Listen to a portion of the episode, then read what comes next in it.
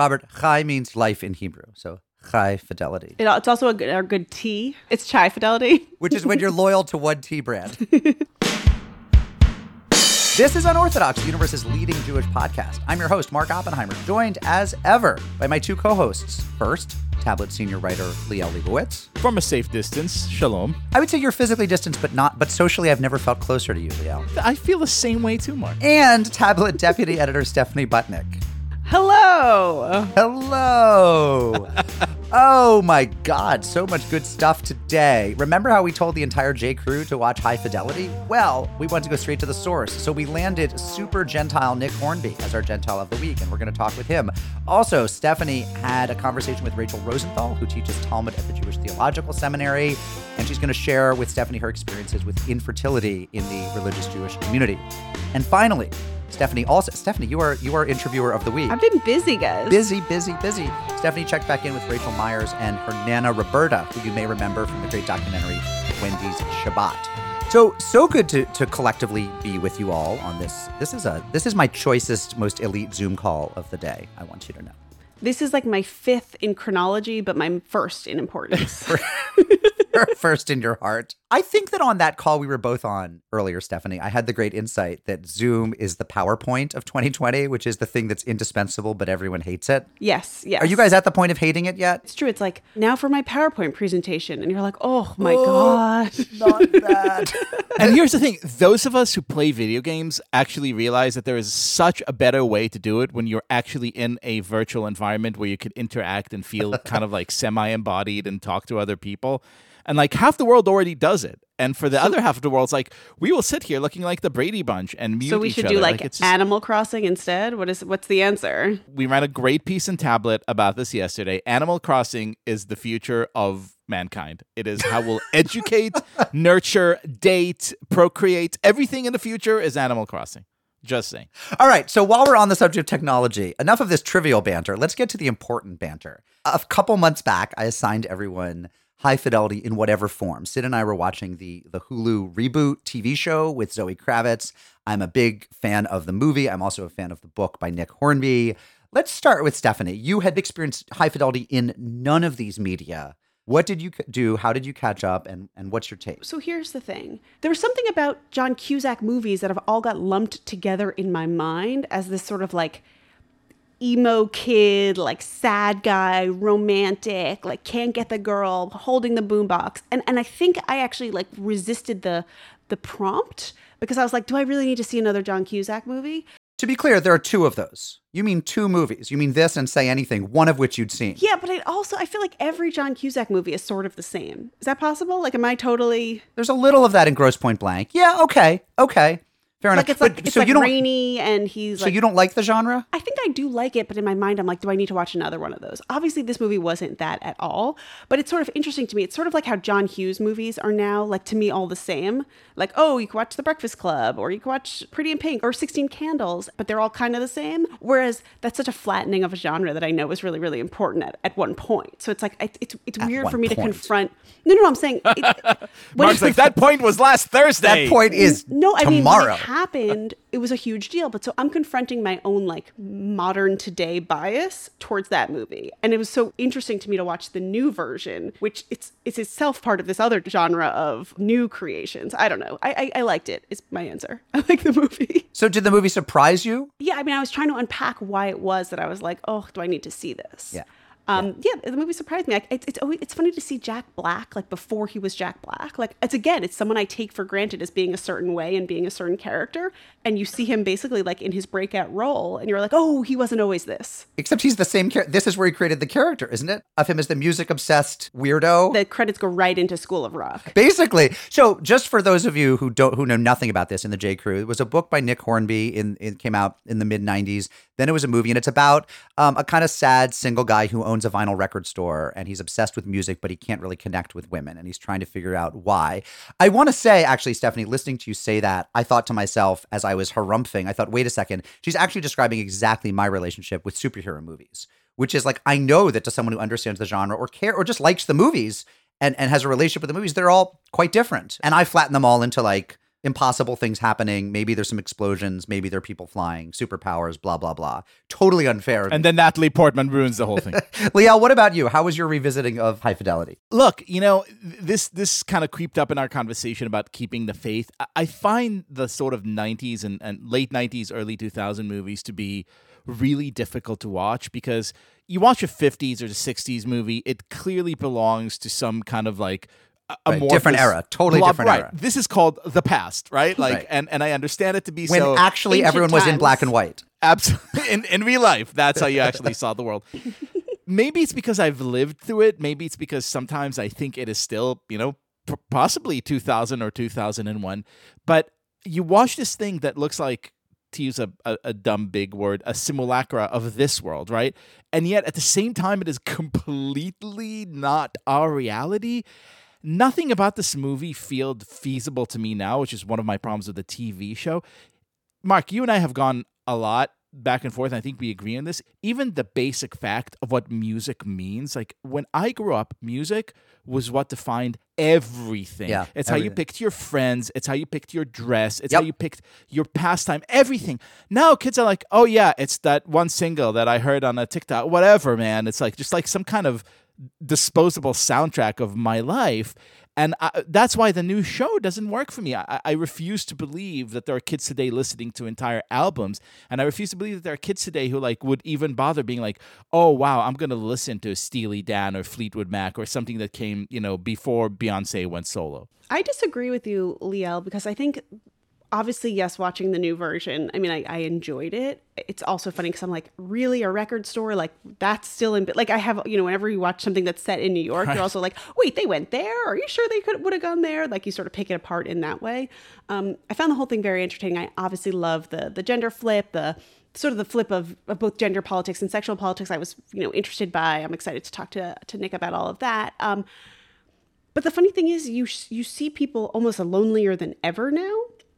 All the characters are so alone, even though they're so connected 24 7 by a bajillion devices and screens. They actually still want that connection of music. And so I think that there's something really powerful. I, I disagree with your thing that, like, just because you don't listen to a record full start to finish, you don't have that. But they, hold on, but they listen to their music on an iPhone, and then the song gets interrupted by like an Instagram update, and then a text, and then then Facebook thing. It's still that escape for people. It's still that grounding identity thing for people. I think I think that's what No, the it's not. I don't Wait, feel that you mean way at at all. Duke there was a crowd of people who were identified by like being into this band? No, I don't mean at Duke. I mean on this show. Right, but I'm saying, but Liel's saying like, the show is bad fiction for that reason. well, let me ask you this, Stephanie, since we are like talking across this weirdly narrow but also deep generational divide. Yeah, we're literally like what ten years apart. Yeah, right. And like That when, when we're doing this podcast, and like Liel and I are 83 and 81, and you're mm-hmm. like 72, we're like, where's their 69? It'd be like just old people. We'll be going to Shabbat at Wendy's. Right. Liel and I wax so pathetically nostalgic. We're just such Yeah. such cliches. Does anything about this era, like keeping the faith, late the the era that Liel and I basically think was best, which is about this moment in 1996, does anything about it appeal to you, or is it just pure silliness on our part? No, it appeals to me because I watched those movies. I was just a bit younger than you were when I watched them, so they were almost a little bit more aspirational, right? All those '90s movies I was watching as a as a kid. I mean, look, I, I get it. I'm not I'm not saying those movies aren't good or I don't identify with them or I don't find the nostalgia. I mean, the era. Is there any part of you thinks, oh, I would have been happier that then? Yes, of course. I mean, when the new High Fidelity opens, uh, Zoe Kravitz picks up a, a landline. And so I was like, oh, I guess, and I hadn't, I, I sort of purposely didn't read a lot about it. And I was like, oh, cool. Like, this, I guess they're keeping the whole like 90s thing. And then, of course, she leaves her cell phone at a bar. I think, I think you guys are a little bit wrong. I think that music still, I mean, we could talk to Nick Hornby about this, right? He knows more about this than anyone. Music still has this role in people's lives. It just looks different. I have two quick takes on this. One is the guy who plays the dude that Zoe Kravitz strings along. Jake Lacy. He's also in Mrs. America, and he was in Girls, and he always plays the same like sweet, good-natured doofus who kind of shuffles around and is cute about it. It's just like he has a role. And Sid and I are always seeing it. We're like, wait, we just saw that dude in something else on a streaming service. And the second thing I want to say is, and I would really like your takes on this. One reason I thought the TV show didn't work as well is I do think it's important that John Cusack is like kind of cute in a nebbishy way, but not a hottie. And that's obviously plays into the fact that he's had a checkered past with the opposite sex with his love life. Obviously, I know that there are hot people who are lonely and there are people who are not considered hot who have terrific love lives. Nope. Sorry, that's that's factually incorrect. There are no hot people who are lonely. But Zoe Kravitz is one of the best looking people there is. It's not just that she's so beautiful; it's that she's just like so cool. Like I Right. think what you're actually saying is like you're like, how could how, she could even be? She could be the lamest person ever, and you'd still like want to be around her just because she seems so cool. I'm not sure that's wrong, but you're right that part of the problem here is that she's super beautiful and the character is super charismatic. Right. So it just didn't work for me. I was like, there's just no way you'd be this In lonely. what universe are you not able to get whoever you want, married or unmarried, doesn't even matter. I do want to say that like maybe there's something not sexist about that argument, but like it's hard to say that about a woman in the way like, like if it was like a really hot guy that was cast in the remake. No, Brad Pitt could not have played. It just, I, I don't think it's sexist. And I, I'm sure we'll get pushback from some of our listeners on this, but I just think when one of your defining traits is the extraordinary chiseledness of your features, I mean, she's so beautiful. But also, she's she's.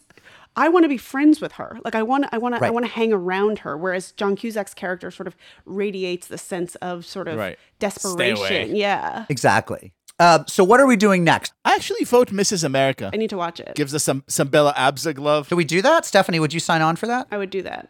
All right. J. Crew, let's all watch Mrs. America. It's on Hulu. It's about the fight for the ERA. Terrific performances from Cate Blanchett, Margot Martindale, Rose Byrne as all sorts of uh, important feminists from the 70s, Bella Abzug, Gloria Steinem, Betty Friedan. Really good stuff. Jake Let's all watch it. Jake, Jake Lacy is in. Let's just do the whole Jake Lacy canon. Jake Lacy is Betty Friedan. what else is going on in our lives? What else have we been reading, watching, listening to? The only thing going on in my life is the most amazing thread that has ever existed on our Facebook page. And basically because this this thread exists, I know that we are like doing something right. That we are providing a home for people. It's by someone named Beth. I don't want to give too much information, but she says this. Embarrassing question. Could someone explain the concrete difference between rugula and babka besi- aside from shape? I didn't grow up in an Ashkenazi household, and I'm dating a very Ashkenazi man. We are two years into this, and at this point, I'm embarrassed to ask. So, this is like a pastry shaming question where, like, you've been dating an Ashkenazi guy, you never asked what the difference was, and it's too late. So, I Well, want the difference is about 1,100 calories. but so basically, there are 60 comments on this thread, and people are like stepping in to help Beth out. And they were like, We will not let this affect your relationship. So someone says, Arugula is a small pastry. A babka gets cut in slices. Someone says, Totally different. Rugula. And people, some people spell it rugalach, and some people just spell it rugula. Rugula is the singular, rugalach is the plural. Oh, like Kinderlach, children. Oh, I never, I never. I thought it was just people who don't say the ch. You're welcome. Wow, amazing. Thank Look, you. we're learning so much. So someone says rugelach is a cookie made with a cream cheese dough. Babka is a sweet brioche type bread slash cake. Either can be made with assorted fillings. Both are rolled. Basically, the whole thing is that babka is a yeast baked cake that we get. Rugula is first base. Babka is going all the way. Well, how how about this? Someone says a health teacher once told me if you're too embarrassed to buy condoms, maybe you shouldn't be having sex. Maybe the same rule applies to asking about and eating rugula and babka. Oh my. And then someone someone responds to say many are parv. this, this this thread just goes into like it's like a Talmudic disposition on both of these. And how about this? Also note that what Israelis call rugelach are more individual sized babkas. Really like that is absolutely correct, by the way. Our rugula are like insanely large. So I think this could be like You see, next- Stephanie, in my country, all the men come with very big rugalach. So, so finally, original poster writes, "This thread has blown up so much more than I anticipated it would, and I love it." She said, Oh My boyfriend and. I have now split up. Thank you for nothing. What I want to know is when she says that she's dating a very Ashkenazi man, what what does she mean he's very Ashkenazi? well, his eyes are rugelach and his mouth is a babka. He literally subsists on kugel, brisket, and por- and Philip Roth novels. That's what that's all he does. He's actually literally a herring.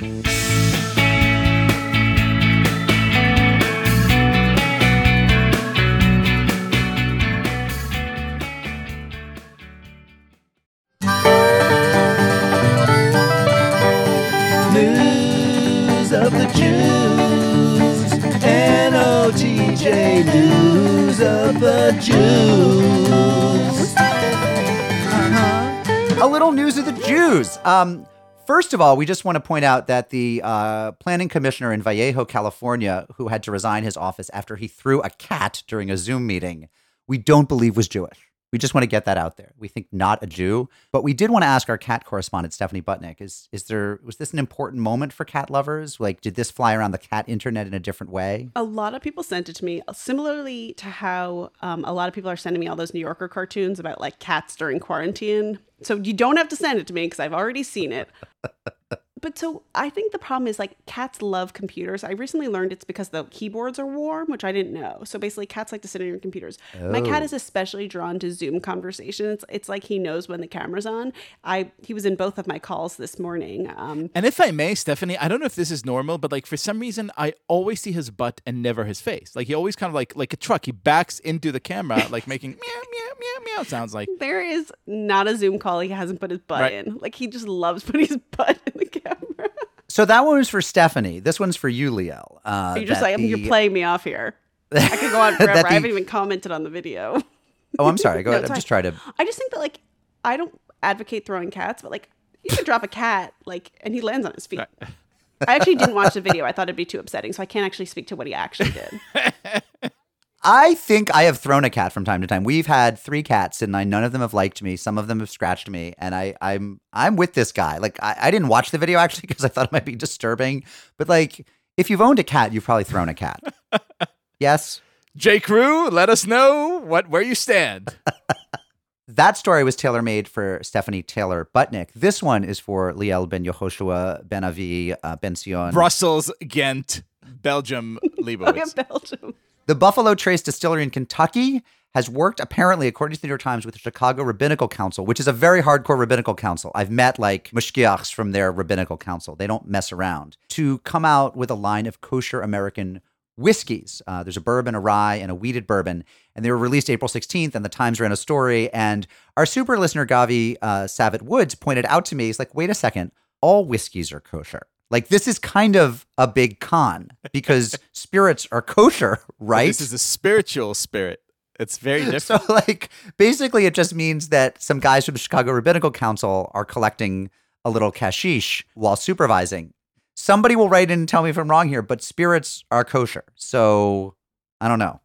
I support everything about this. I love Buffalo Trace. This also reminds me of the one time where I was giving a talk in Kentucky and I was in a very nice restaurant and I was enjoying me some bourbons. And then I had counted up how many I've had and it was 11 to that point. And I figured it would be time to have my bourbon mitzvah, uh, in which I just ordered two more. Uh, and had me 13 and had had I had rabbinic supervision for that moment, you know, course of my life would have been different. Uh, and finally, we, I don't know if we bid farewell to, but we send our condolences to the other J. Crew, the outfitter that gave me so many roll neck sweaters in high school, which is filed for bankruptcy protection this week. It doesn't mean they're going away, it just means that they're going to hold their head a little less high.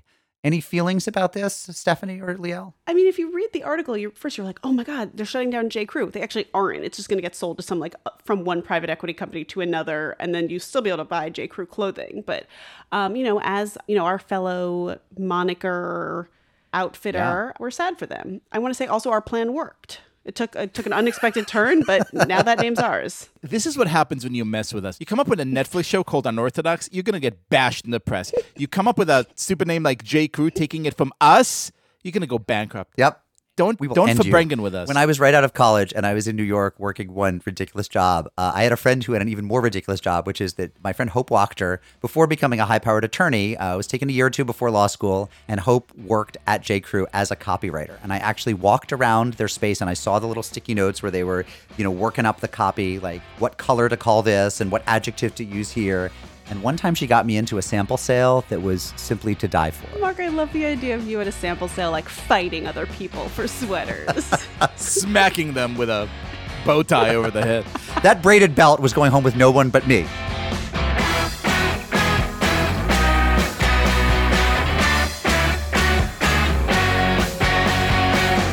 Our Gentile of the Week is one of the great Gentile authors working in the English language. It's Nick Hornby. He is the British author of About a Boy, High Fidelity, Juliet Naked, and one of my favorite bits of occasional writing, which is the Stuff I've Been Reading column in the Believer magazine. We are so excited to have Nick Hornby here as our Gentile of the Week. Welcome, sir. Hello, thank you so much for letting me be a Gentile of the Week. Have you ever been a Gentile of the Week before? Never in my life. Well, unless I am every week, I don't know. I mean, Every time you leave the room, the Jews who have been in there say, he's, he's kind of a Gentile this week. what a goyish week for Nick Hornby. So we want to move in deep into your oeuvre, but let's start with the task at hand, which is we all were, were rewatching the old John Cusack movie, and then we watched the Zoe Kravitz reboot on Hulu of High Fidelity. Why did this book have such legs? Like, why do you think it's become something that speaks to people in 2020 as it did in 1996 or so? Well, it's been interesting watching the book skip When it came out, I was 36 or something when it was published, and it was read pretty much by people of my age. And they kept coming to signings as I wrote more books and got older, and they got older. But then I started to notice that there were 30 year olds and 25 year olds coming to the readings 20 years after the book was written, which was kind of cool and then this whole vinyl thing happened, and vinyl as a contrast, I guess, to Spotify, that kids who were really, really super into music still wanted to put their stamp on the world in some way. So they were spending money on records. And whoever's idea it was to reboot it saw that you could still say things about the modern world through the prism of the book. I like the book and the movie both a tremendous amount, but I remember that when I read the book, I did think that the story was different in British than in American, partly because you guys have a more calcified class structure, right? That in America, certainly in the 90s, you know, a hipster who owns a vinyl record shop, even back before vinyl was hip, when it was just a medium for music, but that could be like a cool person who went to a good university and then did that. Whereas Rob, in the book, he's not someone who could have aspired to Oxford. Was that interesting seeing it move to a country like America without that same kind of class chasm? Yes, it wasn't something I thought about too much. And uh, we had a sort of mediator in Stephen Frears, the director who's English and I think understood the English moroseness that was part of the book and was there to make sure that they didn't get too American happy when they were making it. He did a fine job. yeah, yeah, they did. Yes.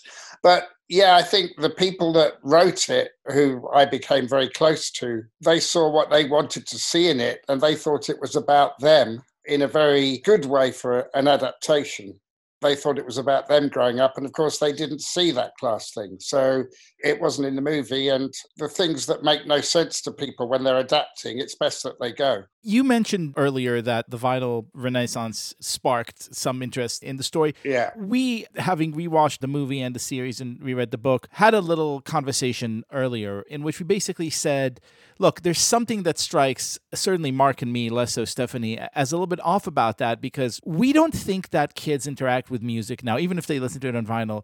We just don't think kids interact with music the same way. Like when we were young, and part of the reason why the book spoke so well to us, right, is music defined everything about you. And now it just seems to me like disposable background music. D- do you buy that, or am I just being ridiculous and old? Well, I think the huge change is that kids walk around with something in their pocket that gives them access to every piece of recorded music ever made.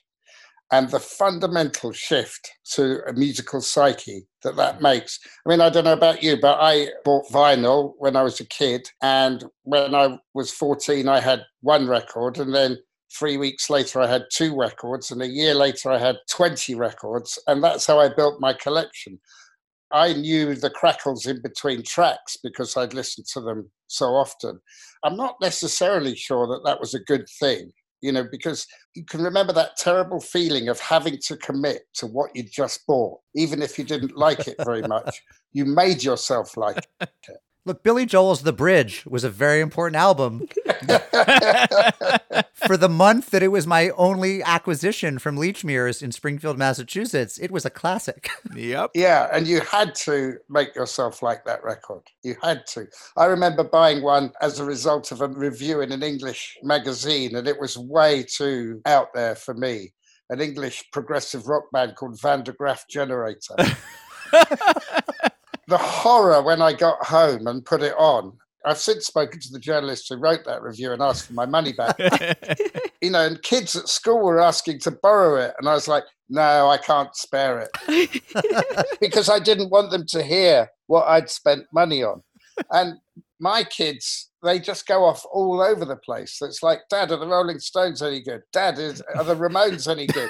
And then they go off and they listen to them. They come back. They say, I like that. That was great. And then they move on to something else.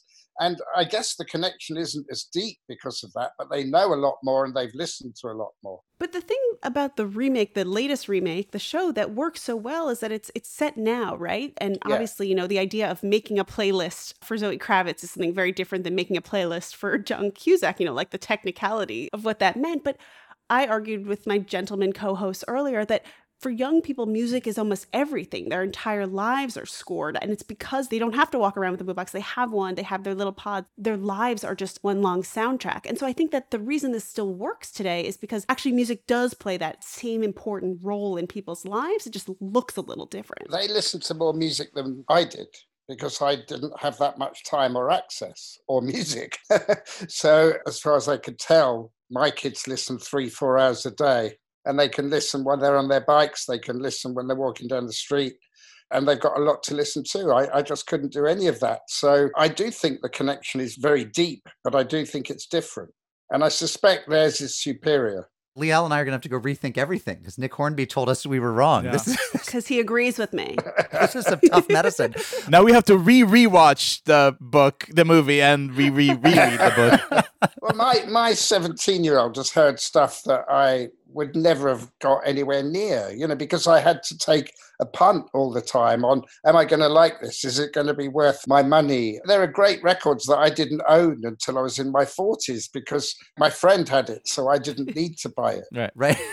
and, and they they don't have any of that. You wrote a piece for Rolling Stone speaking back to critics, I guess, who were very protective of the original High Fidelity movie with John Cusack, in which you basically said, look, it's not for you, it's for everyone who loves the book. And Rob can be um, black female American Rob, just as Rob was British Rob, and then white American Rob. And did you get some hostility? I mean, I, I'm not that insane. I love the original movie, but I was excited to love the TV show as well. But were, are there some people who are like, you know, have that sort of Rush fan level intensity about the band they love with regards to the original Rob? Yeah, I mean, I had it when the movie moved to America.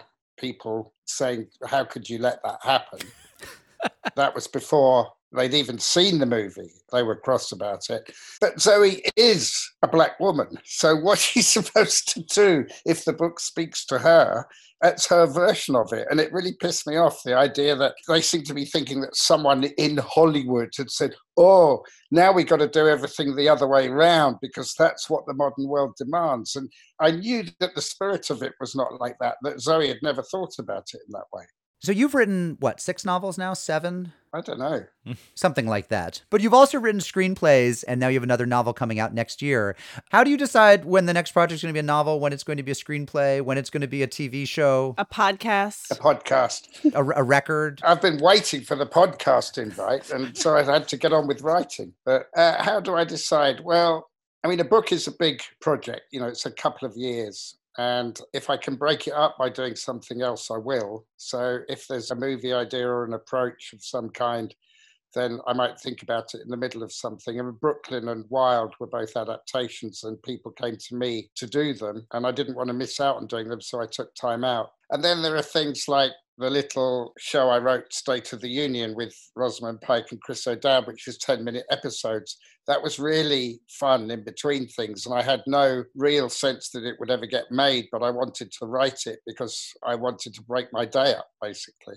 So, look, there's a lot I love about your writing, but if I had to pick kind of like one sentence to sum it, it's this constant struggle of mainly men who are lonely and at odds with society to kind of connect, to find their way in, to create these emotional engagement. And these struggles usually pay off in an incredible way because the books really are about this battle for human connection, right? This hunger to be with other people, which strikes me as so poignant and so moving and so incredibly meaningful. And yet, as I look at generations who are who are so, and this is something we were talking about earlier, also about the show, these people are connected in the new version of Zoe Kravitz. They're connected to hundreds and thousands of people via their smartphones, and yet they strike me as way more profoundly lonely and alone than the people in the movie version 20 years ago would have been because they didn't have all that. They actually needed to live in a Nick Hornby universe where you have to break out and talk to other people. Do you see that? And, and as a writer, does it kind of like fuck with the process? Do you ask yourself, like, how do I write when everyone's like online all day and disembodied? No, I, I still think the same basic issues and problems are there. I mean, the, the end of Juliet Naked is a chat thread about a record that that guy's made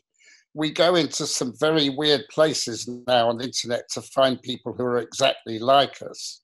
It always used to seem to me a miracle when I was younger if I met someone who knew who Big Star were or you know any of those bands that rock fans nerd out about. But of course now you can find them quite easily online. But it doesn't really make any difference to the essential sense that you're at odds with everyone who's surrounding you. I feel right at home actually in the modern world. It's just made it a little bit more um, complicated to navigate, but in quite a rich way. See, unlike Liel, you sound very psychologically healthy. And unlike me, it makes me think of whether Britishness has something to do with it. Because although you can be a morose people, a lot of the writers I know who are very good poets of leisure, of just reading a book or listening to a song, are British. I mean, I think of Geoff Dyer. I think of you. I think Martin Amis very much has that mode. Francis Spufford has that mode where just you'll sort of spend a week or two ambling or thinking or going deep into some new hobby and then write a beautiful essay about it. Whereas Americans seem to always be working on their resumes. Right. Am I onto something there? I tell you what, you're talking about those particular writers who are of a similar age the difference between being an American kid in the 60s and 70s and an English kid in the 60s and 70s was so profound, you cannot imagine. I mean, we had an hour of television, children's television, between 5 p.m. and 6 p.m. There was nothing really child friendly the rest of the time. TV in England in the 60s during the day was literally a picture of a little girl standing by a blackboard which enabled people in a TV showroom to sharpen the picture. There was nothing else. and I think we were a much poorer country. We were suffering from the Second World War until probably the mid 60s. And I think we were bored. I mean, I think me, Geoff, Martin Amis, we probably read way too much. We listened to too much music. We weren't driving around in our daddy's T Bird. Nobody had a car. We were waiting for buses you know, in the 1970s, there was a period where there was a three day working week and no electricity in the evenings. And it was just bizarre to grow up in this country. And then everything kind of converged really in the 80s and 90s, and we became more or less the same place but our upbringings were really, really different. So you've been so successful as a writer that a number of your books have been made into movies. Is it strange to you if someone knows your name through a movie version of the book? I mean, like if someone says, "Oh, an education," "Oh, Juliet Naked," I, I saw those movies. Is that strange for you to reconcile? The truth is, a lot of people don't notice your name on the movies; they notice your name on the book. I literally once had an argument with a woman on a plane about high fidelity, about whether I'd written it. Because she started asking me questions. She said, What do you do? And I said, I'm a writer. And she said, what, what have you written that I would know? I said, I don't know how much you read, but I wrote a book called High Fidelity.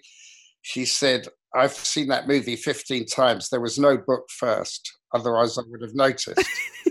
and I said, Well, there was, and I did. And, and she said, Well, there wasn't, and you didn't. And we didn't speak for the rest of the flight. Uh, and, you know, the number of people who've seen an education but didn't know I had anything to do with it. It's a great movie, by the way. Yeah, so good. I love that movie. But they know sometimes who directed it and they know that Carey Mulligan was in it, but they don't necessarily notice that I wrote it. And that's fine. So they think you wrote a book about the Boston Red Sox? Fever yeah. Pitch? Oh, yeah. They're like, you really get American culture.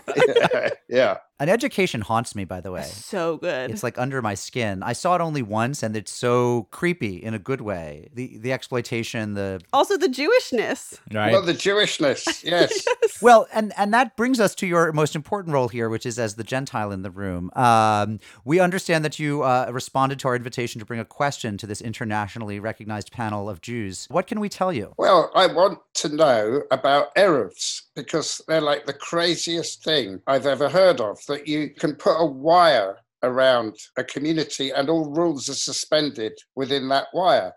And it makes me think, well, you just live like me then, because I've got no religion and I don't have to put a wire up. So what's the deal? What was the thinking behind it? So I'll take a first crack. Between the three hosts, we can usually come up with one sensible answer. so an Eruv is a rabbinic workaround. One of the 39 things you can't do on the Sabbath is carry, carry stuff. Yeah. So this would mean that if you go outside and you're carrying your child or carrying a coat or a bottle for your kid around the neighborhood, you would be in violation. And an Orthodox Jew doesn't want to be in violation of that. And so the idea is that you put a string around the whole neighborhood, which turns the whole area into one household, into one domicile. Oh, okay. So you're never actually carrying outside the house because you've created one big house. It's like all your backyard. So it doesn't actually mean that within the Eruv like no rules apply and you can have thruples and drugs and, you know, And cheeseburgers. right. right. It's not that. Right. It specifically relates to the the prohibition. It's just bacon all the time under there. No, but what about driving and elevators and all that stuff? no. No, you you may not. Not within an Eruv. Nope. No, no, no. It's just carrying stuff. Ah. It's just carrying your bag or your Torah book or whatever it is. But I like your idea of an Eruv. That's like a good reform liberal Jewish Eruv. It's like a hall pass. His idea of an Eruv is basically Vegas, right? like you go there and do whatever you want. Are there any Jews who are saying, oh, it's fine, we're in the Eruv"? I, I haven't checked out what the Eruv allows us to do, but I'm sure this is fine. I will say that the Jews who say that are probably probably don't know what an Eruv is. in preparation for today, I looked at Eruvs in Manhattan, and Manhattan is basically one giant Eruv. Right. I mean, it's huge. It's huge. Don't tell everyone. Basically, it means Orthodox moms can carry their babies on Saturdays around the era of that. I thought it was so brilliant. we're not as clever as you think we are. Yeah, okay. The Eruv you're talking about is what we refer to as a Jeremy Corbyn Eruv, which is actually sort of insensitive to actual Judaism, but sort of gently feints at Jewishness. Okay. All right. Well, it's really funny because it's like a very brilliant but very boring workaround, right? Because it allows you to do something very basic, right? Which is just like carry things from one place to another. But I do like being in Manhattan and looking up and you're like, what's that string? Oh, and then you sort of remember where you are. Oh, so you notice it. oh yeah, yeah. It's very visible. Yeah, it's like a thin string. If you look up on Sixth Avenue, you'll see it. Oh, wow. And here's the amazing thing about it. The book of the Talmud that deals with the laws of the Sabbath begins with talking about this. And then, kind of, when you get to think about this, you realize that what this really does is force you to think about the differences between the private and the public domain.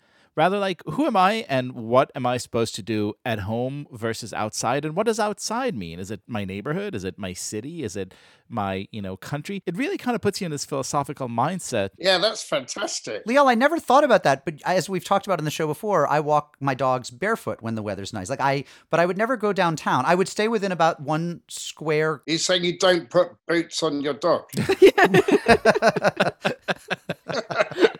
Right. My dog's not a very observant Jew. And so it is interesting. Like, right, I do actually treat my street, which happens to be within the New Haven Eruv, as part of my household in a way that I don't if I'm going to New York City. That's your area. oh, that's so interesting. Mm-hmm.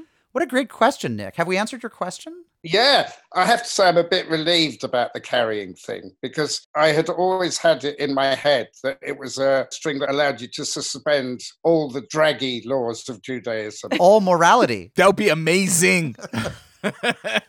I just thought you were having a much better time. we think that the upcoming novel will be about a young rabbi walking around Manhattan, Yes. putting up an Eruv, listening to great music. Nick, I want to respond to your question with a question which comes in from our listeners. They say that they read somewhere that puzzles are a part of your creative process. Is this true? Yes, completely true. Jigsaw puzzles. All my career, I've been battling with the idea of what you do in between sentences because a book is 80,000 words long, say. A screenplay is 120 pages. Those words don't take long to write, but of course, books take a long time to write. So it's what I do in between sentences that takes care of my mental health, basically. And if you go on the internet and start watching old football matches in between sentences, you're lost. So I tried to do something wordy, and then I do the very hard Guardian cryptic puzzle, but then I get stuck. So I'm stuck on my novel and I'm stuck on a crossword. And eventually, because we always do a jigsaw puzzle on summer holiday, eventually I thought, oh, you never get stuck on a jigsaw. You're always working. and you give up on one bit and work on another bit. And it doesn't occupy your head in the way that YouTube occupies your head or the news at the moment. So, yeah, I've always got a jigsaw puzzle on the go, and I really recommend it. So you were like uniquely prepared for this quarantine because you've stocked up on jigsaw puzzles already. Yeah, I have to say the quarantine hasn't made a huge amount of difference to my life. You're just writing and puzzling. Just a little less book buying, a little more of the reading. A little bit more of the writing, actually. Is there like a puzzle brand you like or something you could like a secret one you could tell us about?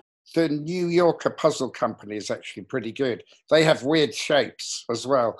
To say, the greatest jigsaw I ever did was the cover of Sergeant Pepper's, which is just fantastic because you, you learn a lot. All the faces at the top, you think, who the hell is that? And every now and again, I looked up who they were, and you found that they played for centre forward for Liverpool in 1955, or you know, all that kind of thing. And then the flowers that spell out the Beatles was the single hardest thing. Oh my! I've ever done in a working day. I mean, much more than writing. That was much better, by the way, than the uh, White Album puzzle. White Album, yeah.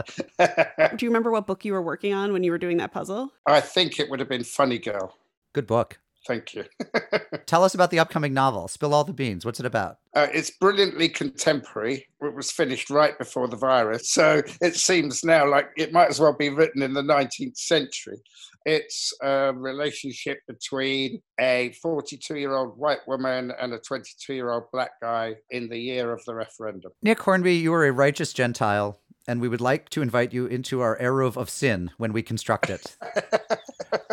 Thank you so much for joining us on Unorthodox. I hope will you come back when your book is out? I would absolutely love to. Fabulous. We will make it happen. I, am going to think of a, a really tricky question next time. That's one of our top five best questions.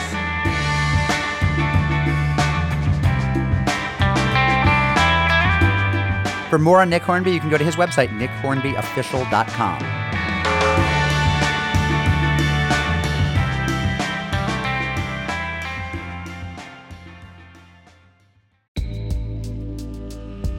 Broadway comes to the 14th Street Y on Tuesday, May 21st. Join us at 7 p.m. for a conversation with cast members from Prayer for the French Republic, the Tony Award nominated Best Play. Tony nominee Betsy Aidem and fellow cast members Francis Benhamou, Ethan Haberfield, and Ari Brand will take part in a lively discussion moderated by the New York Times' Marc Tracy. They'll talk about the play's themes of Jewish identity, French culture, and Zionism in times of rising anti Semitism. This event is part of 14Y's spring season of Jewish culture, as a Jewish community center, 14Y offers a variety of opportunities for people to discover, explore, and connect with Jewish life. Visit 14streety.org to learn more and purchase tickets to Broadway at 14Y.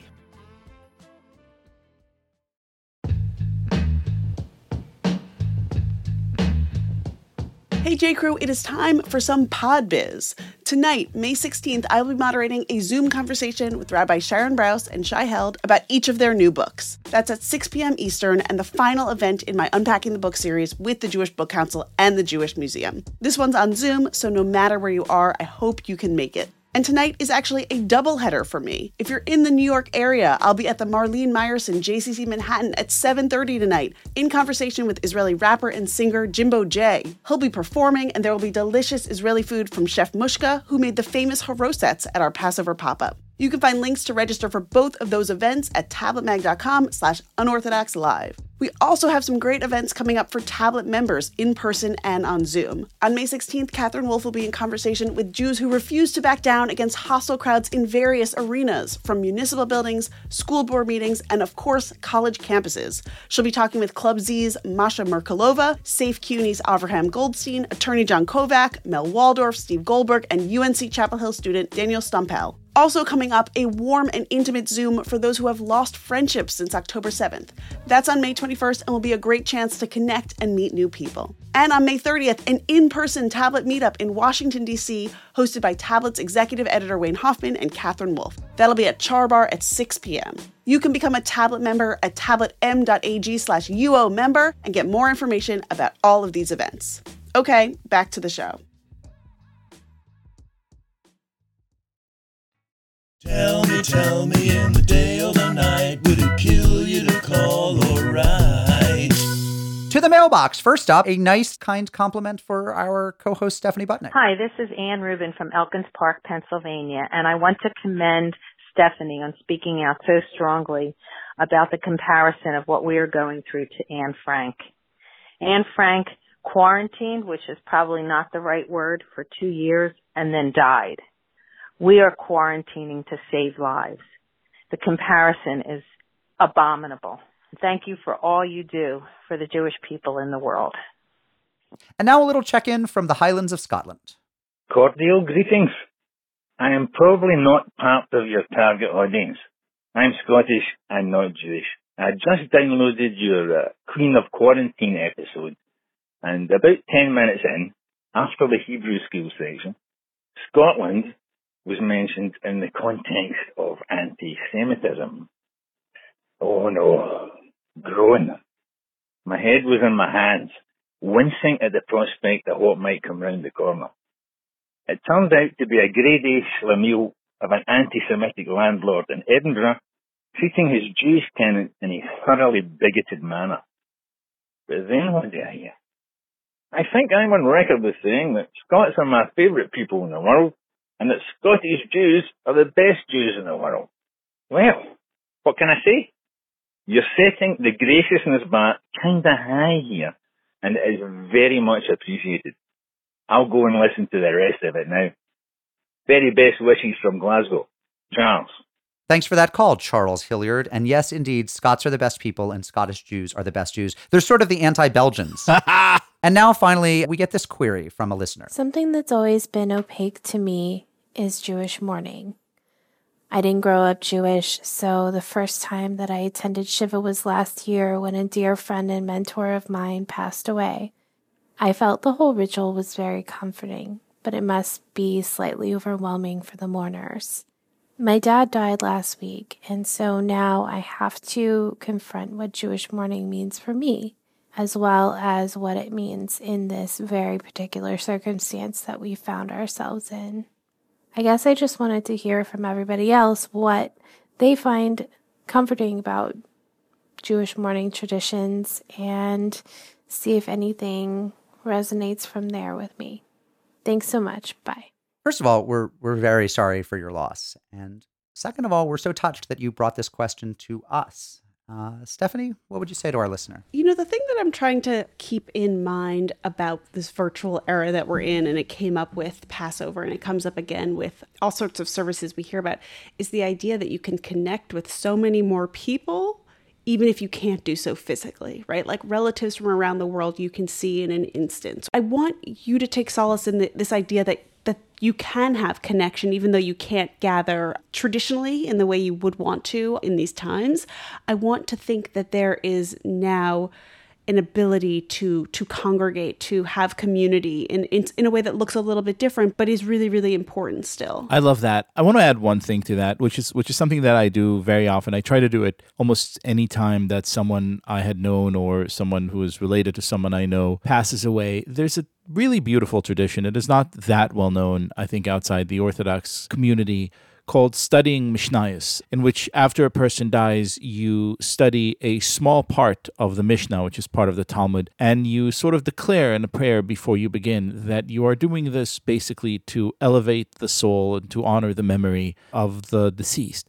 Now, look, you could do it with with the parts of the Mishnah, or you could do it with any other classical Jewish text, or frankly, you could do it with any text that means something to you. But I love this idea of sitting and taking a moment in complete silence to concentrate on a text and tell yourself that you are doing this as a kind of um, tribute to a person who meant so much to you, and that by doing so, you are sort of aiming your kavana, your your intentionality for that person's soul, which is also a, a kind of uh, recognition, I think, that you know the journey isn't over. The, the a very significant part of the journey is over. The person will no longer be here with us in physical form, but this is not a goodbye so much as it is a transition into a different phase of the relationship. That person will always be present, will always be a significant part of your life, and and by doing so, by honoring him, you're you're bringing him in to your soul. I would add only that one thing we do when we can't say Kaddish because we don't have a quorum of 10, and so we can't say the, the mourner's Kaddish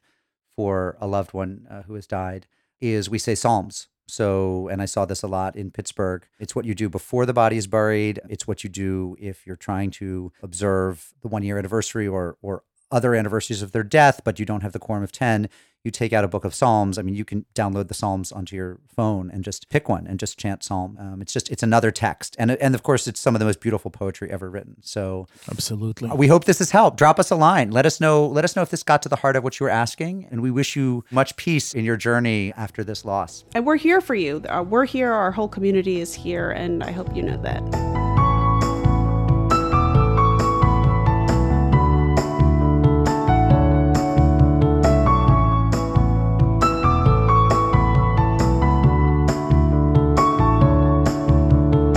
So, Rachel Rosenthal has written a few very interesting pieces for Tablet about her own difficulty with infertility and what it means as part of the observant Jewish community. And so, I wanted to get her on the show to talk to her a little bit about what she's been going through and how coronavirus and the change to the world has affected that as well.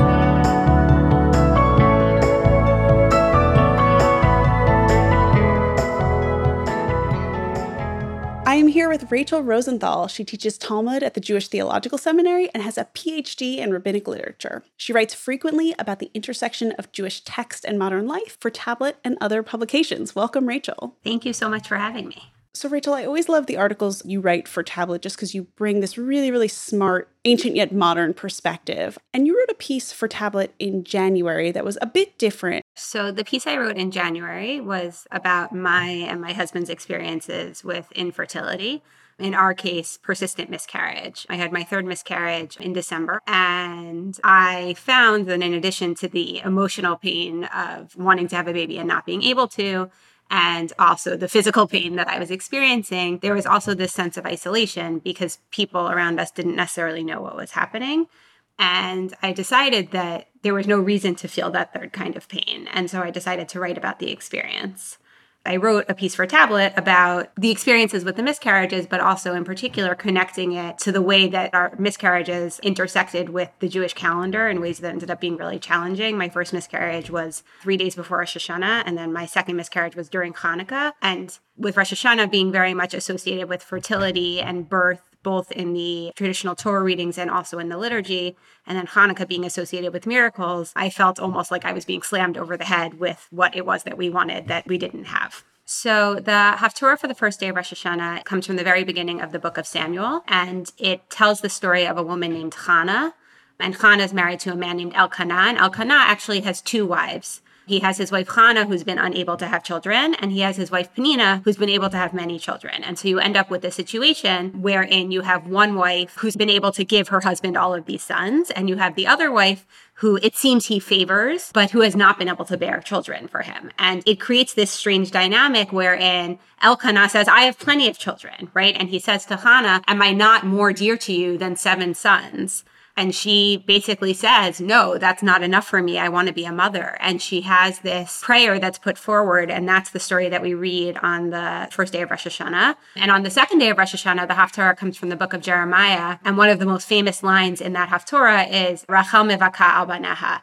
Rachel cries on account of her children. And the Rachel there is referring to Rachel, the matriarch from the Bible, who's similar to Hannah and Penina. Her sister Leah is married to the same man as she is, to Jacob. Penina and Hannah are sister wives, but not sisters. But Rachel and Leah are sisters. And again, what you have is the wife that Jacob loves is Rachel. The wife who's able to bear him children is Leah. And at one point, Rachel goes to Jacob and says, Give me children or I will die. And ultimately, that becomes a self fulfilling prophecy because she dies while giving birth to her second child, Benjamin. And the understanding of this line in the Haftorah, Rachel cries for her sons, is that Rachel, all she wanted was to have these children, and now they've betrayed God and moved away. But in both of these Haftorot, you really see these very strong images coming forward of women wanting children, women having children, women longing for this experience of motherhood and also the ways in which it doesn't always turn out how they want or expect it to. You're going through this experience yourself. You obviously also have such a rich level of knowledge of rabbinic text. Was that helpful to you to have these examples, or was it sort of just another reminder of something that you were already going through? Since I ever started teaching Torah, which was when I was 24, I have found that I find a comfort when I'm teaching that even if everything in my life is going terribly, even after the miscarriages, that I was able to sort of pull it together to teach in a way that wasn't always the case in the rest of my life. So that's always been something interesting. But every once in a while, you hit a text that really triggers you. So, actually, to give you an example from today, I was teaching a text from Moed Katan.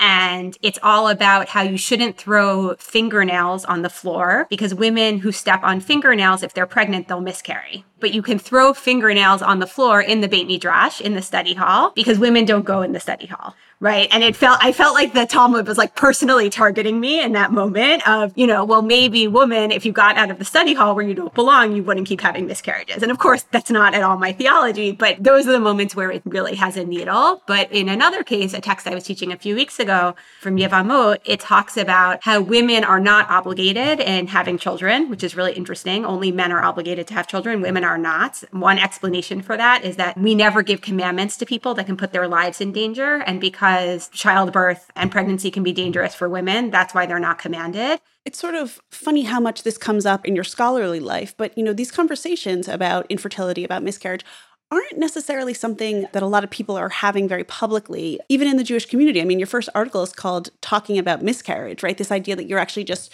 breaking the silence in some way and saying like we are allowed to talk about this stuff. So I'm curious in your life in your community what is the discourse around children and was it true that you really weren't finding that conversation about infertility there? Those are two separate questions. So, to answer the second one first, I found that people often spoke about pregnancy loss only once they had had a successful live birth. So people often talked about miscarriages that they had had, even trouble they had had conceiving. Once they had a child, there was this feeling of once you have your happy ending, then you can talk about this. But for the people who are in it, hearing about the people who had this really hard experience, but then come through the other end and now they're happy, that's not always helpful because not everyone who wants to have children gets to. That's just the reality of the world. But at the same time, there's a tremendous vulnerability that comes with getting up, whether in front of people and speaking about it, or in my case, writing an article and saying, I'm in this really painful space and I don't know what you can say to me to make it better. I'm just going to put it out there that I'm in a lot of pain right now. People don't know what to say to that you're worried about what people are going to say. You know, one of the strange things for me is I've now written two pieces about this experience. The first one being the piece about my miscarriages, and the second piece about the suspension of fertility treatments because of the coronavirus one of the interesting things about it is that people often want to talk to me about my articles. People who are not in this experience of infertility, of difficulty having children, although I hear from a lot of those people also. But for people who are not in that experience, they often want to talk to me about it. And I find myself really reticent to talk to them about it, which is strange because in certain ways I've been really public. But in other ways, it's still very difficult to talk to people who aren't trying to have children or who already have the children that they want to have. At the same time, I think there's this real hunger among women and men having this experience to find communities wherein they can talk about it. I've gotten so many messages from people I don't know, in addition to many people I do know who I didn't know had had miscarriages or fertility troubles. But I've gotten so many messages from people who are just looking for people to talk to saying, I'm so grateful that you said something and here's my story. I think I heard from 50 women after my first piece was published saying a version of this was also my story and thank you for saying something. On the first question, the question of the reality of the community, I live in New York City on the Upper West Side. The Jewish community here is really vibrant, which is great. It's a fairly young community, and it means that there's a lot of people with young children, people having children. After my third miscarriage, there was a period of time where I couldn't go to synagogue, which is very unlike me. I go to synagogue every week on time. I've been that way since high school. I'm very into mm-hmm. going to shul. I really enjoy it. But just everywhere I look, there are little kids, which usually is a wonderful sign of the vibrancy of the community, but it's really painful. No one's doing anything to me. I've been luckier than many because I actually haven't gotten so many comments about when are you having children. But the more you see someone who's your age or who's younger than you, who's pregnant with their third or their fourth, that's really difficult because you look at yourself and you say, I don't know if I'm ever going to have that. I guess I'm wondering if you could tell us a little bit about the modern Orthodox community and what some of those broader expectations are for someone who isn't as familiar. So I had a friend call me the other day because she had seen my most recent piece and she had also gone through IVF. She's the same age as I am. I recently turned 36 a couple of weeks ago. And she said, you know, when I gave birth to my daughter after she had a number of years of fertility challenges, she said, I realized in the hospital, all of the women there were like 40. But in our community, I feel so, so, so old all of the time for the fact that I don't have children yet. I felt old when I got married at 33, despite the fact that in New York City, that's actually close to average. You know, I went to my first wedding when I was 21 of one of my friends. And I have friends who started having kids at 24, 25. So I have friends now who have kids who are 10, 11, 12 years old. And it's really hard not to feel like you're behind. I'm one of three, uh, but my husband's one of seven.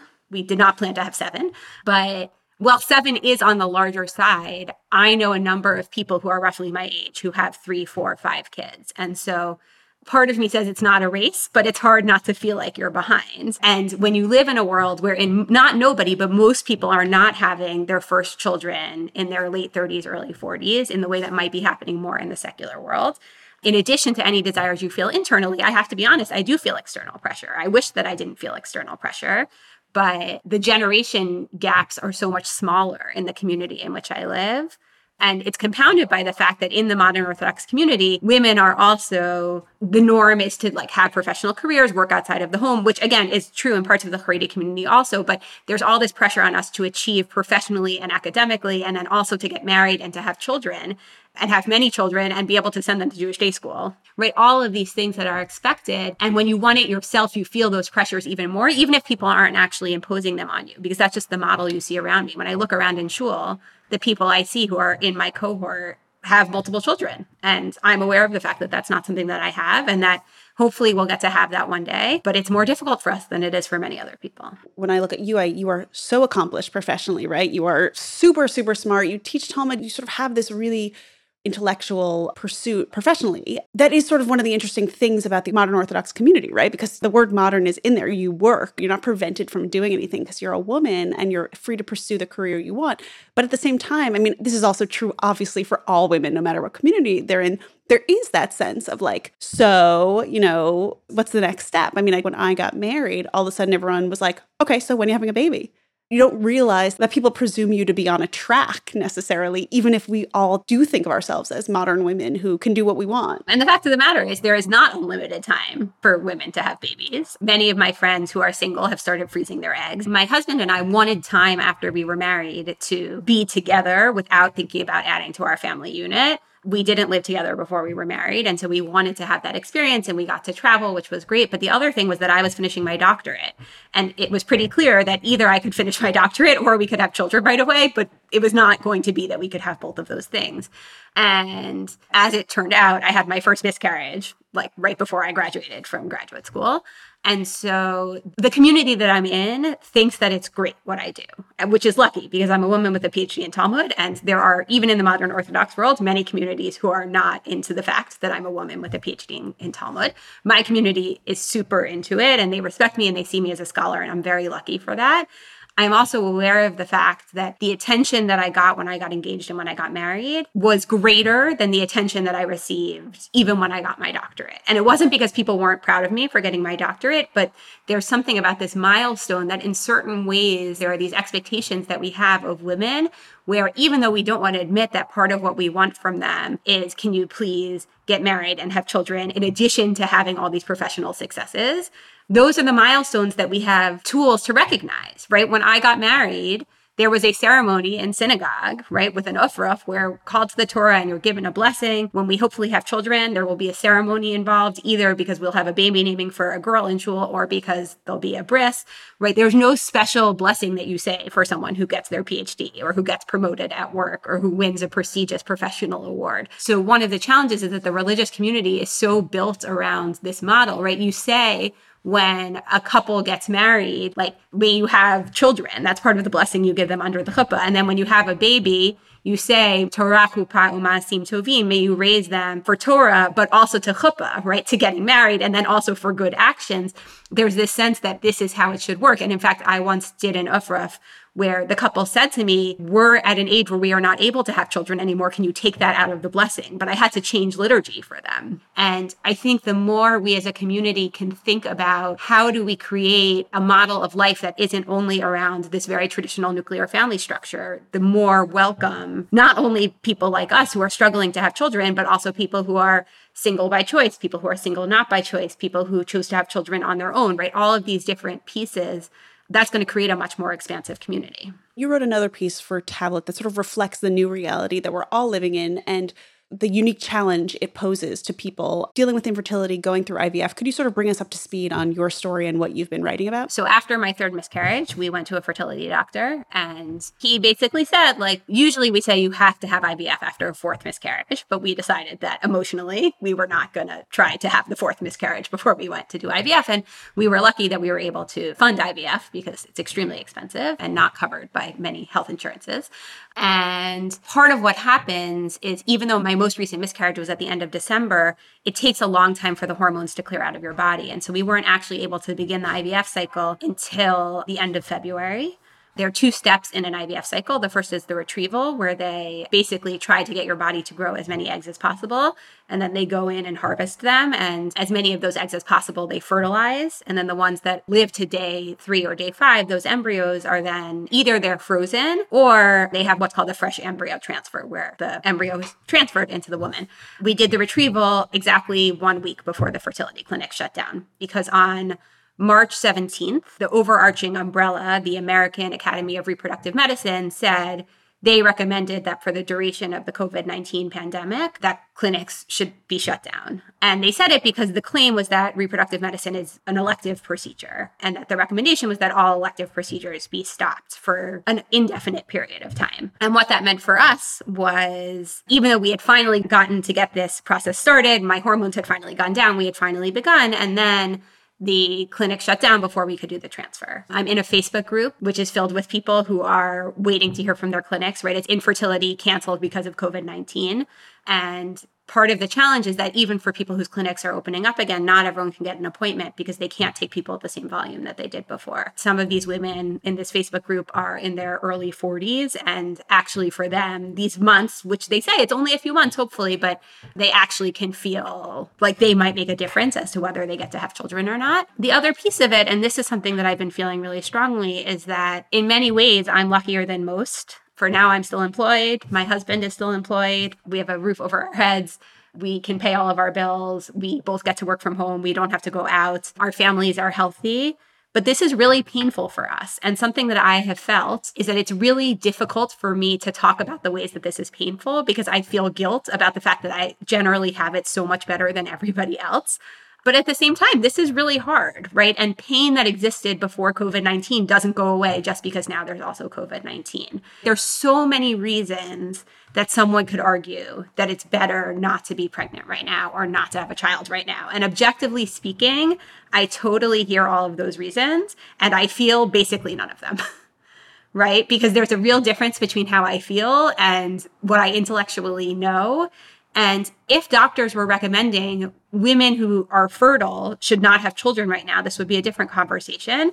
But instead, all anyone is talking about is coronavirus baby booms, which makes me want to scream. So if no one's saying to them it's too dangerous for you to have children, how come people are saying to me it's too dangerous for me to have children? First of all, you're completely valid to feel all the feelings that you're feeling. And I feel like you're sort of like, thank you. You can intellectualize things and rationalize things so much, but I want to like validate your feelings because it's terrible, right? Like to feel these months slipping away. I'd hear you. And so I guess I want to go down this road a little bit more because I imagine people say like not the most helpful things to you. And so I guess I want to know, I mean, if you don't mind sharing just sort of some of the not helpful things that people should avoid saying. And then also, you know, how to talk to women just in general about this phase of their lives, right? Like how to uh, not assume anything, but not pry too much, especially in, I think, communities where there are expectations be fruitful and multiply right like every jewish person no matter how religious they are they have that in their head somewhere so i mean could you sort of like educate us a little bit I would encourage any woman where someone says to them, Don't you know about be fruitful and multiply? to respond, Actually, according to the Talmud, women are not obligated to be fruitful and multiply, just because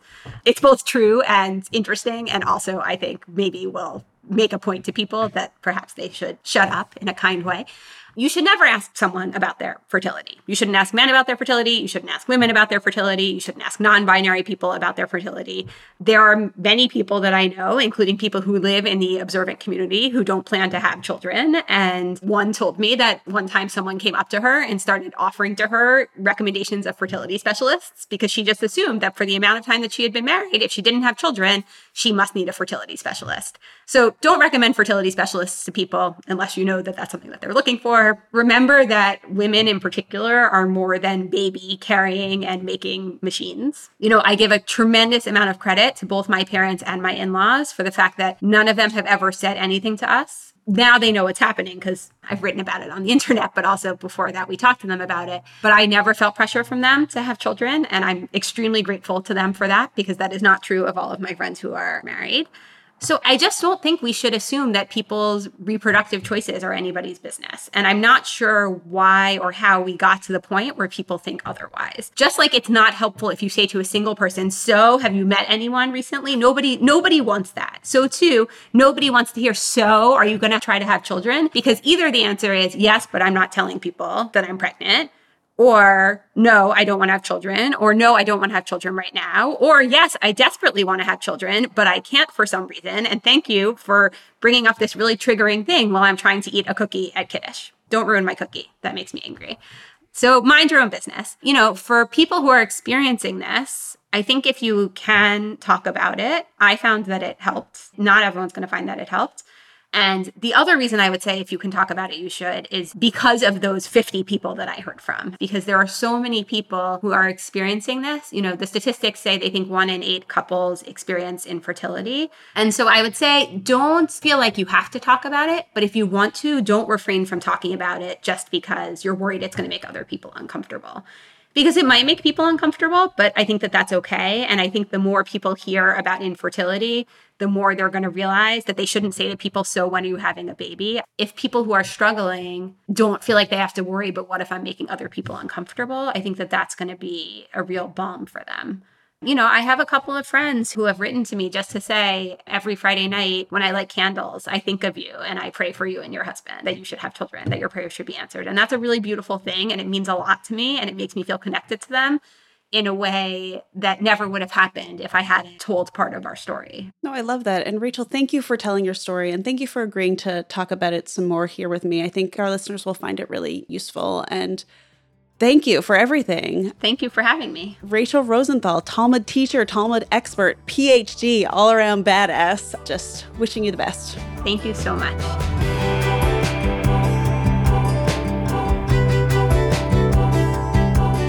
That was my interview with Rachel Rosenthal. You can reach out to her through her website, rachelteachestorah.com.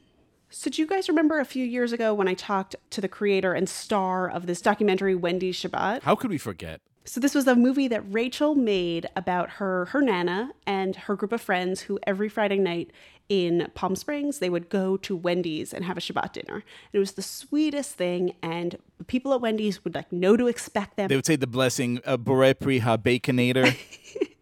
And yeah, they acknowledged that it was sort of an unorthodox tradition, but you know, it was sort of this group of people who had become a little bit like a family. So I wanted to check back in with Rachel and Roberta and see what was going on with them, see how obviously Wendy Shabbats were not happening. I wanted to see a little bit about Roberta's Shabbat routine during all of this.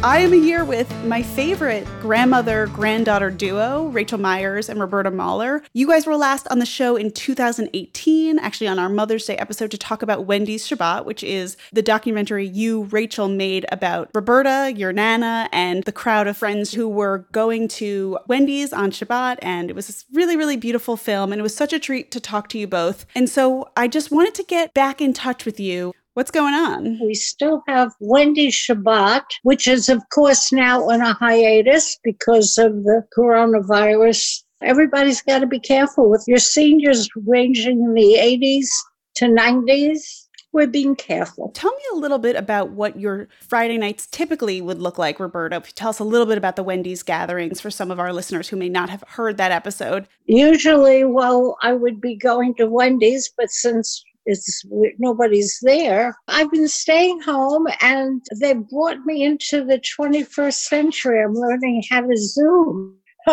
and we get my grandson and his family from Denver. We get my daughter and my granddaughter and family up in Portland and Rachel in Santa Barbara, and we uh, light candles. We say prayers, and we ha- we celebrate Shabbat. And it, it's really neat because all the kids and the grandchildren are there, and it's just very warm, and it's keeping families together. What's interesting is that in the film, it was a bunch of seniors who were living near each other who weren't with their families, obviously, on Shabbat. So you sort of had become this almost like chosen family of friends who would go to Wendy's and eat Wendy's. And, you know, the people who work there would expect you, would set the table for you. And now it's kind of interesting because now you're sort of seeing your family every week, right? Because we're all on these Right. screens together. Well, yeah, because everybody's been following the directions of the governor. But it, it's nice because it brings the family together. Yeah, it took a little bit though. They Palm Springs didn't shut down until after LA, and I went out that first weekend because I was very cross with Nana and her gang because they were being very liberal about the instructions about being careful, getting their hair done, and salons were open. Yeah, that was Sharon. You just outed Sharon on on public radio, Nana. well, that's okay. I love her dearly. Are you seeing your friends, Roberta? I am. Uh, will either drive over or use my golf cart and go over and sit on the- their driveway and we'll converse that way. As a matter of fact, we had a birthday and we all met at one driveway and we were sitting and, and celebrating. They're golf cart driveway meetups. So it's like you can still be distanced. Yeah. I mean, look, it, it gives you uh, you- how how much can you isolate yourself? This way, it's been very it's very pleasant. It's very nice. Is it interesting for you, Rachel? I mean, for your family to be connecting like this? I imagine you guys weren't always talking every Friday night. Everyone's in a different city, everyone has their lives going on. It's been really special, actually. And it's been really grounding. And I was really mad at my mom and sister one week because they didn't Zoom. And I said, never again. So it's been a regular gig since then. And it's been really comforting and, and I love it. It is special, and doing it this way makes it with the whole family makes it even more special. So, Rachel, I know the film came out a few years ago. Is it possible to watch it online? And where else can we follow along with the latest goings on of the, the Wendy Shabbat crew? It was bought by PBS and Topic and Broadcast. So you can find the full film now online on PBS or on topic.com if you look for Wendy Shabbat. On Facebook, the group is at Wendy Shabbat, and the Instagram is all one word, Wendy's Shabbat. And the website is wendyshabbat.com. Please follow us and say hello. We're talking about maybe organizing a Wendy's Shabbat Zoom to get all the seniors together to at least be able to say bracha and see one another when they're not in their golf carts on their driveways. Rachel Myers, Roberta Muller, thank you so much for checking in. I hope you guys have a wonderful Zoom Shabbat tonight. Thank you. Thank you. We'll see you at a Wendy's soon. Okay.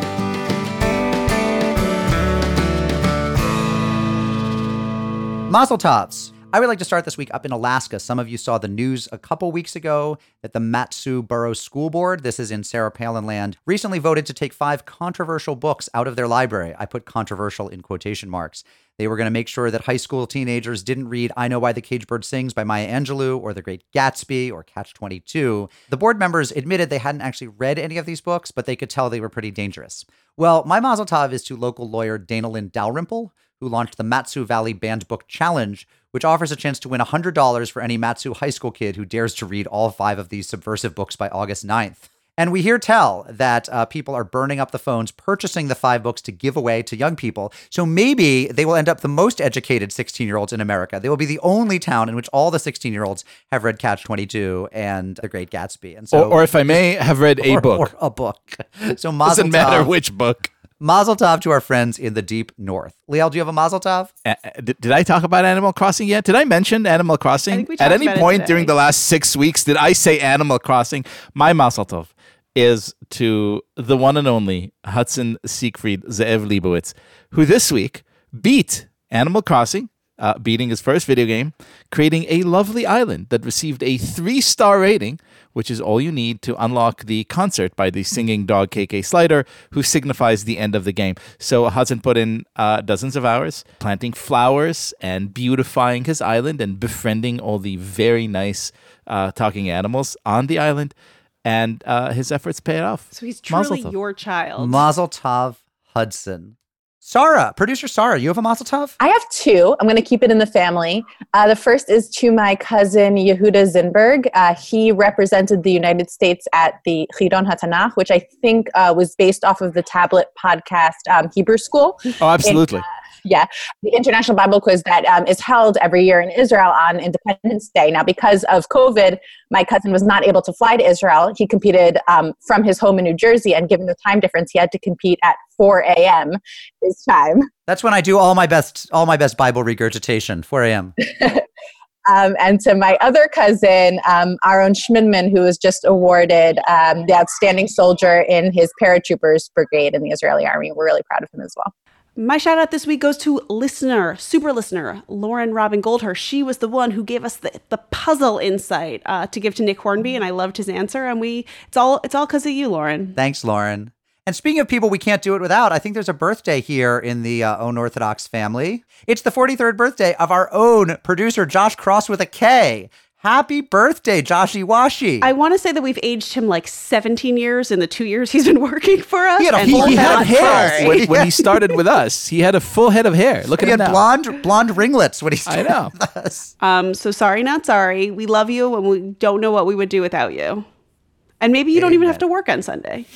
and we would like you, and Josh, we would like you. We would love to select a musical uh, rendition of "Happy Birthday" or something appropriate, but but you do the music selection. So we hereby So ask you- you to so select we do something. Buy Select yourself something- something nice. can you handle that? Josh, can you work on Sunday, which is your birthday, to make yourself a happy birthday tape? Thank you. It's your Josh! Hey guys, before I go into the credits, let me tell you stick around afterwards for more exciting adventures with Trope. You remember that we had people offer to chant children's books according to the Torah melodies. We play a couple of them after the credits. One of them is Jonathan Weinkel from Pittsburgh, who I believe is using the Megillah trope from the Purim reading of the book of Esther to do, well, I'm not going to tell you what he does. Just hang out after the credits. Unorthodox is brought to you by Tablet Magazine on the web at tabletmag.com. Send your thoughts to unorthodox at tabletmag.com or send us a little voice memo to that address, a voice memo to unorthodox at tabletmag.com. You can also call our listener line 914-570-4869. If you want to order unorthodox swag, go to bit.ly slash unorthoshirt. It has a lot of sweats that you can lounge around in during quarantine. Our show is produced by Josh Kross and Sarah Fredman Ader. Our assistant editor is Robert Scaramucci. Our artwork is by Esther Werdiger. Our theme music is by Golem. Our mailbox theme is by Steve Martin. Steve Martin. Don't I wish? Our mailbox theme is by He, he, plays banjo. the audiobook. Our mailbox theme is by Steve Barton. Uh, that other great Angeleno, Steve Barton. Rabbinic supervision by Rabbis Dina Gottlieb and Natalie Shribman, being ordained this Sunday by Hebrew Union College. And we come to you from Argo Studios, which sees quarantine as a chance to order some new leather face masks. Shalom, friends.